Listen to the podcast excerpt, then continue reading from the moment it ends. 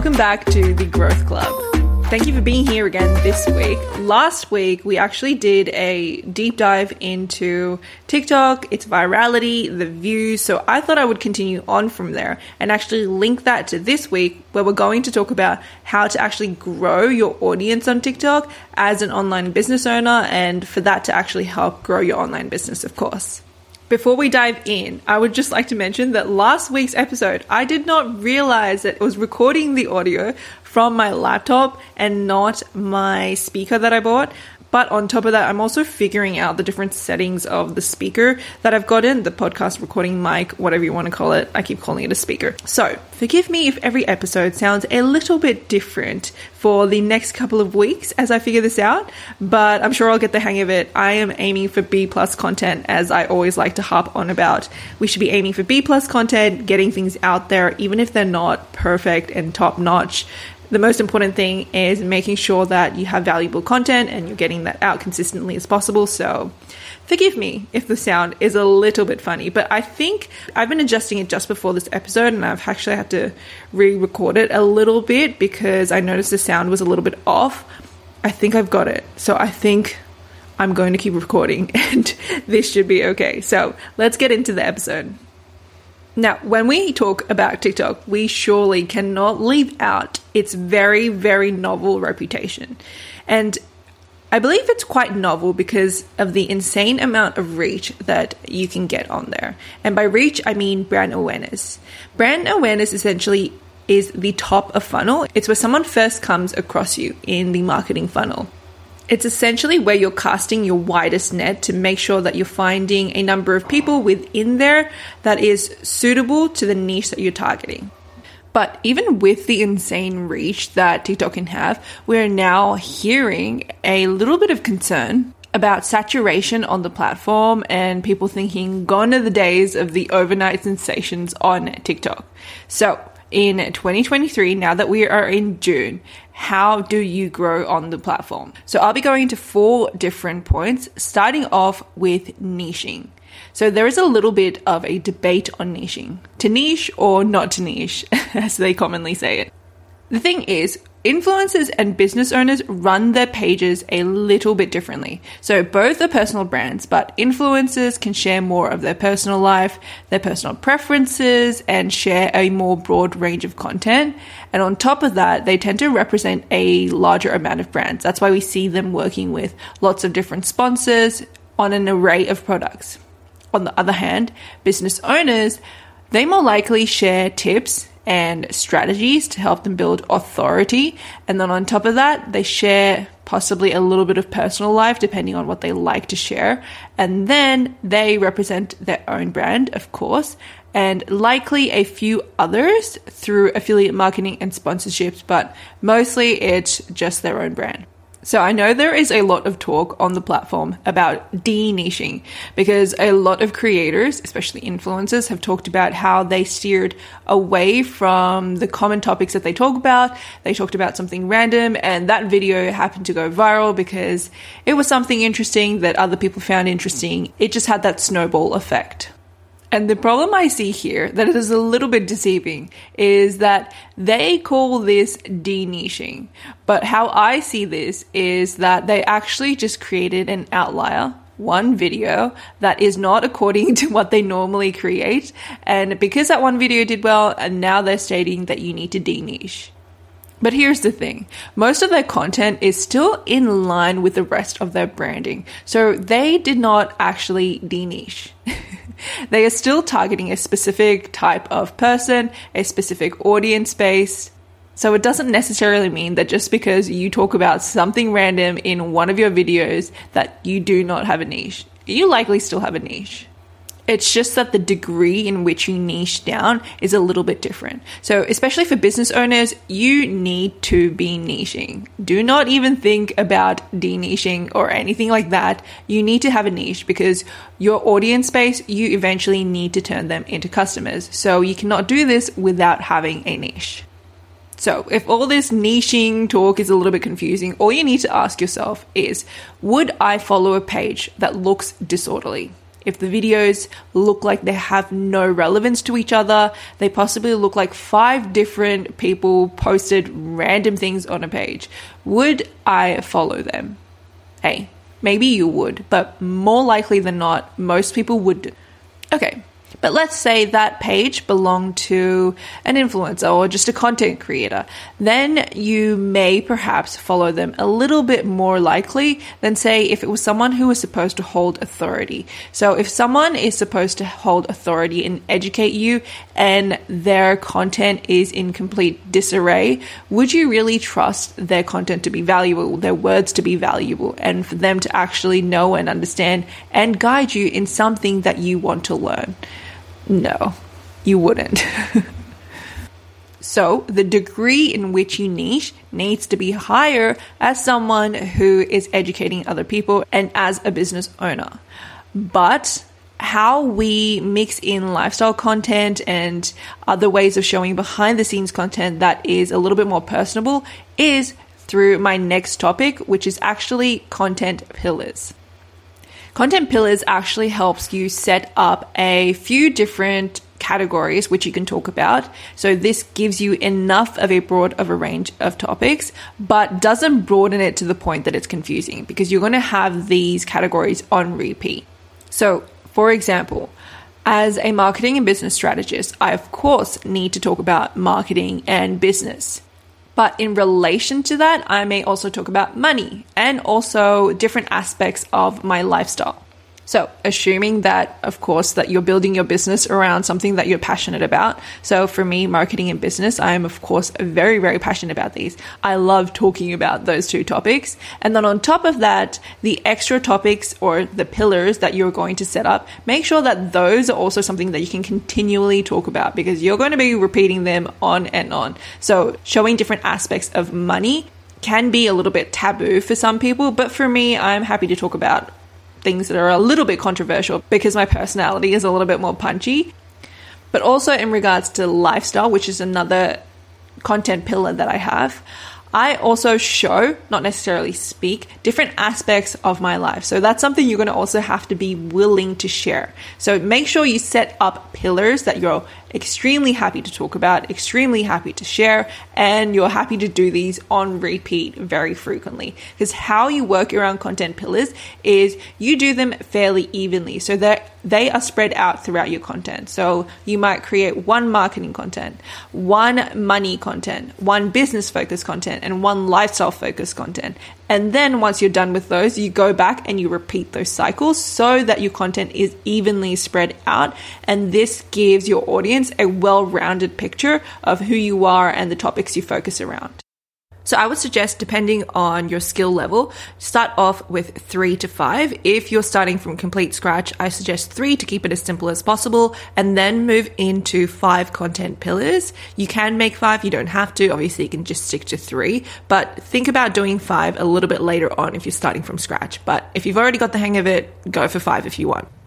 Now that we've talked about content pillars, we definitely cannot skip over the topic of creating engaging content. And this is the part where I cue talking about quality of content. And by quality, this can mean different things. I can talk about quality in terms of the value you provide. For example, it can be entertainment, inspiration, tips, cinematic videography, perhaps.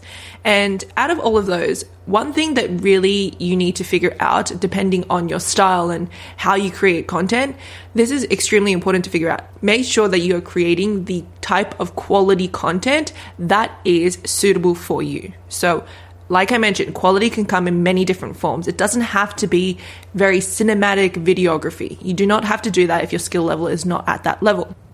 For example, personally, I am not a funny person. I cannot entertain for the life of me. And I'm thinking back to when I was in high school. I heard someone saying that I was very boring. And let me just say, yes, I was, because I had nothing to contribute to those conversations that they were having. And for example, now, get me talking about progress, building companies, money. I have plenty to say. But the thing is, it's never in a funny way, because that's just my personality, and I'm fine with that. And what I'm trying to explain to you is that you need to lean into what you're good at. So if I, quote unquote, am a boring person, I should not lean into trying to create entertaining content because that's not really my style. So I lean heavily into looking at inspiration, into providing tips, and this will allow me to then sprinkle my opinions and my personality in there with a little bit of a twist so that it's a very personalized content and it's not just me stating strategy only. It's there mixed in with my thoughts, my personality, my opinions, so you can understand why I'm suggesting these strategies. So, depending on your personality, you might do different things also. If you're more entertaining than I, then you might look into actually creating perhaps funny, entertaining, engaging content, not necessarily highly crisp, highly cinematic content.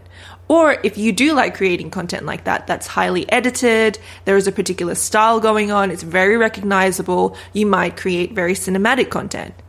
What I'm essentially translating is that you need to find a style, a type of quality that works for you so that you can create longevity within what you're creating. Because if you're doing a particular style that is completely, completely not suitable for your personality, it's going to be very difficult for you to keep that up and create consistency. So make sure you are doing what is right for you and your personality.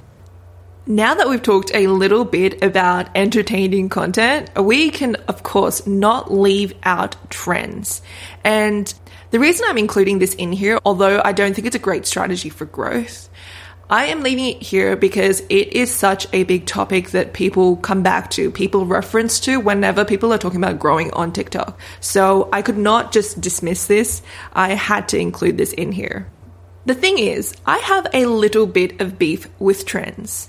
And the reason I have that is that trends can work very much well in your favor in terms of growth, in terms of virality, but in terms of specific growth, it does not have what I'm looking for. So you may randomly get a wild card. So you may get a viral video from doing a trend. But the thing is, you're not going to get anything out of it in the end. And the reason I say this is because when you want very focused growth and you're looking for a particular niche to react to your videos, that is not going to come from a wildcard viral video of you following a trend. There, I said it. But there are going to be exceptions to this. For example, you know how I was just talking about entertaining content. If that's the type of quality that you're creating, then perhaps trends can work very well for you.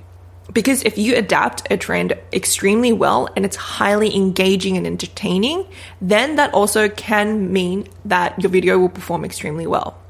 But if what you're creating is not supposed to be geared towards entertainment, it's supposed to be geared towards more education, you likely won't get much out of it because a lot of trends, they are focused around entertainment. And you trying to adapt this trend to your educational content and just trying to mash it and mush it together, it usually doesn't work out too well. And say, for example, it does work out well and you get extremely high views, it is likely not going to be through relevant people that you're looking for. You are not getting views from your niche that you are targeting. You are likely getting views from a lot of random people. Hence, I have a little bit of beef. On top of this, when we think of trends, I feel like a large amount of people think about it creating virality for them. And they think of those two things going hand in hand. And the reason I don't like to lean too much into either of them is because viral content, for example, it doesn't draw in necessarily the type of eyes that you want. The fact that something has gone viral means it has been targeted towards the masses. It is relatable to almost anyone. Hence, people who are finding you are not necessarily in your niche. Now, if you are creating videos with relatively high views, that's something that is a little bit different perhaps you would call it a viral video, or perhaps you would call it a mid range viral video that has gone well and spread throughout the specific niche that you're trying to target, that I don't have any beef with. That is great because you're targeting the right people. But if it gets to the level where this video is doing well just because anyone and everyone can relate to it, that means it's not exactly reaching the right people. So that's not something we should be aiming for. On top of this, completely relying on viral videos or these wild cards through trends means you are leaving yourself vulnerable because can you repeat it? Is this sustainable growth? you're basically relying on other people's trends, what they've created to help growth in your business. So it's definitely something that you can do for fun. You can include it here and there if you wish, but it's not something that I would tie into my strategy as a concrete foundation to growth. I might quickly side note here before I go into my next point that it is extremely important to remember that originality is way more important and being able to show and reveal who you are as a person than copying trends that everyone else is doing. Because people will remember the trend, they won't remember you when they see you doing that trend. Last but not least, this moves me into the last point for today. I referenced it a little bit before, but it is going to be consistency, but it is not in the way that you think. Okay, I'm not talking about the slow and even progress to growth. What I'm actually referring to here is almost like working out. we know that if you start and then stop and then start and stop, you will likely not see results from working out because momentum is extremely important, correct? This is undeniable. Now, if we were to go even more granular and look at the days in which we work out, for example, you could work out three times a week, or perhaps you can work out five to seven days a week. And the difference here is that if you're working out, say, three times a week, you will see progress eventually. But if you work out five, seven days a week, you are going to see your progress much quicker than someone who is working out only three times a week. But both of them are consistency. So, really, you need to pick out a schedule that is up to you, something you can keep up. And of course, if you, for example, post more consistently and find the content that works for you, you will be able to sift out the type of content that is not relevant for you, that doesn't work for you, that is not your style. You'll be able to figure that out much quicker as someone who is, for example, posting seven days a week, as opposed to someone who is only posting three. So you really need to figure out your schedule in terms of what you can input, or also then look into how soon you want to see results. For example, if you have a 9 to 5 job, or perhaps you have a fully booked schedule of all these clients and you're trying to grow your business, it's going to be difficult for you to put out a lot of content. So you really need to look at your schedule and pick out a realistic amount of content that you can put out weekly and then be able to adapt according to your schedule and how busy you are. Now, if this is your position where your schedule is very packed and you don't have too much time to create content and start building your business, I want to remind you that ultimately this is a marathon. This is not a sprint. So you need to be thinking of the long term game. Do not stress out because ultimately you will get there in the end. This is a marathon. If you, however, have a little bit more time to create more content and do this a little bit more consistently, more frequently within that consistency, then you, of course, can finish that marathon a little bit quicker. So make sure to be realistic in this because I don't want you getting frustrated and then throwing in the towel. Because building a business is ultimately a long game. So do not get too frustrated if you can't get as much content out as, for example, your neighbor out there. So now that we've gone into niching, content pillars, creating engaging content, trends, and consistency, we've gone over the main points that will help you grow your audience on TikTok. Next week, we're going to start looking into how all of this relates to business itself, the type of business that you can grow through TikTok and through social media. So I'm going to see you next week. If this episode was helpful for you, make sure to hit the plus, the follow, the subscribe button, whatever they keep changing it to nowadays. And I will see you in the next one. Cheers!